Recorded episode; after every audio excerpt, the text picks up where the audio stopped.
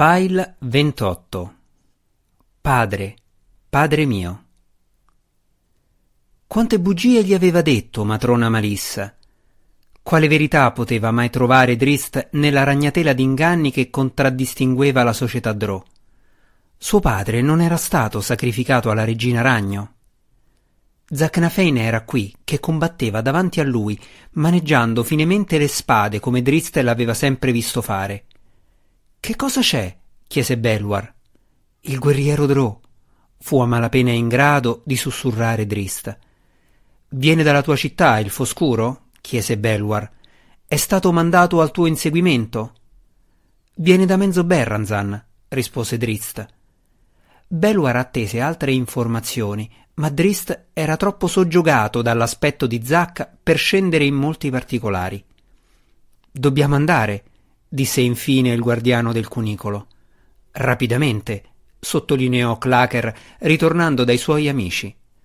Ora la voce dell'orrore uncinato risultava più controllata, come se la semplice comparsa degli amici di Clacker avesse aiutato il suo lato Pech a continuare la lotta interiore. Gli scorticatori mentali stanno organizzando le loro difese. Molti schiavi sono stati abbattuti. Drizzt si staccò dalla mano a piccone di Belwar. «No», disse con fermezza, «non lo lascerò». «Magga Cammara, il Foscuro», gli gridò Belwar. «Chi è?» «Zaknafein Do'Urden», gli urlò di rimando Drizzt, adeguandosi più del necessario all'ira crescente del guardiano del cunicolo. Tuttavia Drizzt abbassò considerevolmente il volume mentre finiva il pensiero e quasi soffocò pronunciando le parole «Mio padre». Belwar e Clacker si scambiarono occhiate incredule. Quando si volsero, Drizzt era sparito. Era corso su per l'ampia scalinata. In cima a questa lo spirito spettro si ergeva tra un mucchio di vittime, scorticatori mentali e schiavi che avevano avuto la grande sfortuna di trovarsi sulla sua strada. Più in là, lungo il livello superiore, vari Illithid erano fuggiti dal mostro non morto. Zaknafein iniziò a inseguirli perché stavano correndo verso il castello di pietra, seguendo la traiettoria che lo spirito spettro aveva determinato fin dall'inizio.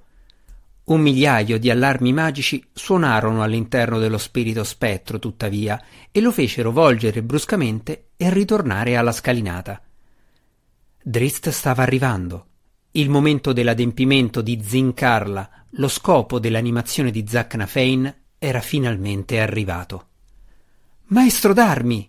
esclamò Drizzt, balzando allegramente per porsi a fianco di suo padre. Il Drò più giovane traboccava di gioia, non rendendosi conto dell'autentica natura del mostro che si trovava davanti a lui.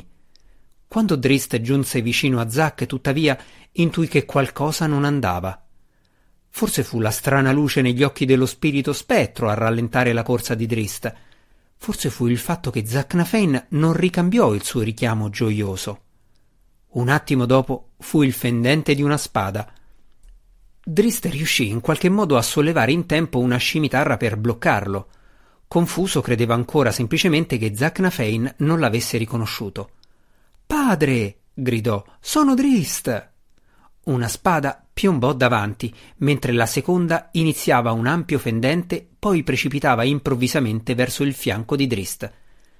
Adeguandosi alla velocità dello spirito spettro, Drizzt scese con una scimitarra per parare il primo attacco e usò l'altra per contrastare il secondo.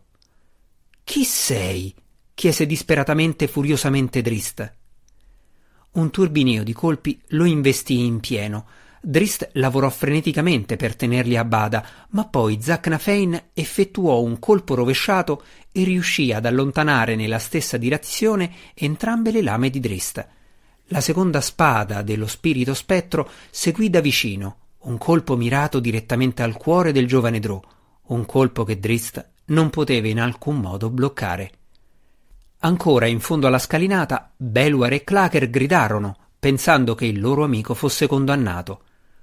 Tuttavia il momento della vittoria di Zaknafein venne annullato dagli istinti del cacciatore.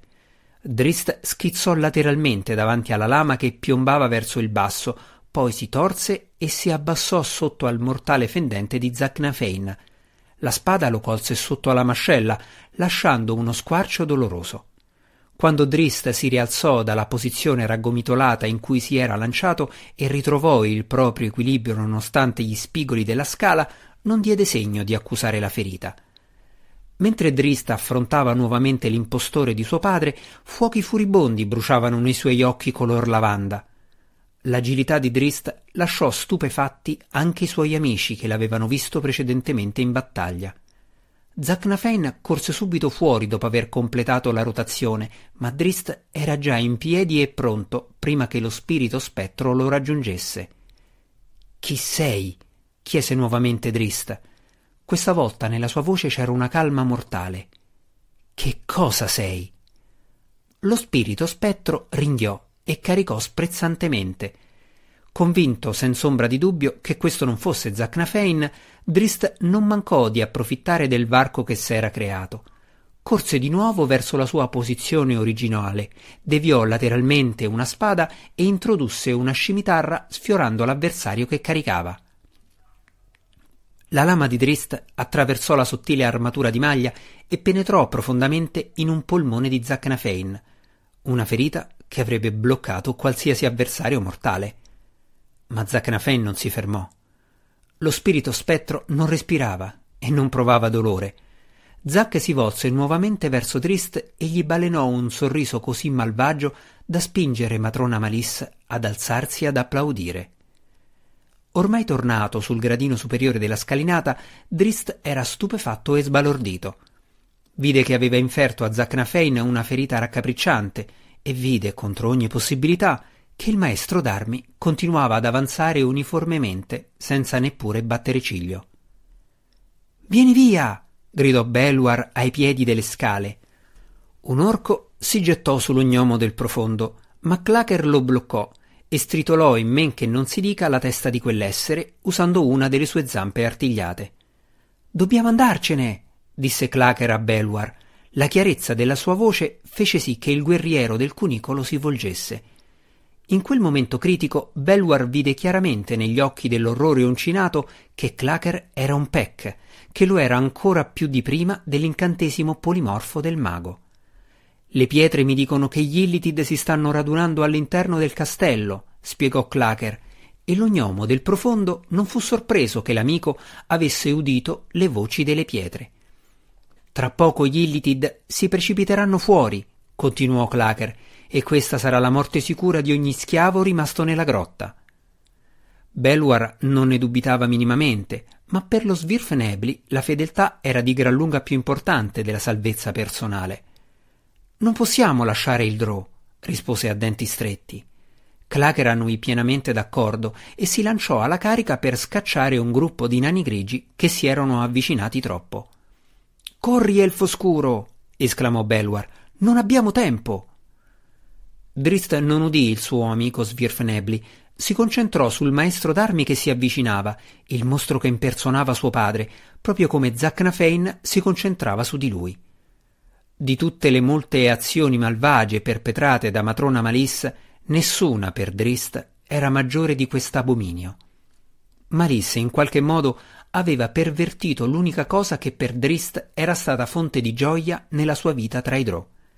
Drizzt aveva creduto che Zaknafein fosse morto e quel pensiero era sufficientemente doloroso. Ma ora questo era più di quanto il giovane Drow potesse sopportare. Lui voleva combattere questo mostro con tutto il suo cuore e la sua anima, e lo spirito spettro, creato unicamente per questo preciso combattimento, era pienamente d'accordo.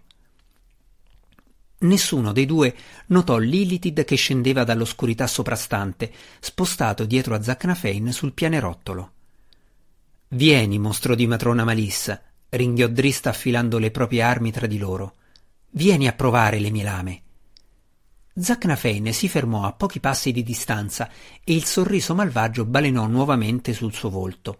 Le spade si alzarono. Lo spirito spettro effettuò un altro passo. Fuop! La raffica dell'Illithid si rovesciò su entrambi. Zaknafein rimase impassibile, ma Drizzt fu colto in pieno. Si sentì immerso nell'oscurità. Le sue palpebre si chiusero con pesantezza incontrastabile. Udì le scimitarre cadere sulla pietra, ma non fu in grado di capire nient'altro. Zaknafein ringhiò in segno di gioia per la vittoria, sbatté le spade tra loro e avanzò verso il drò che cadeva.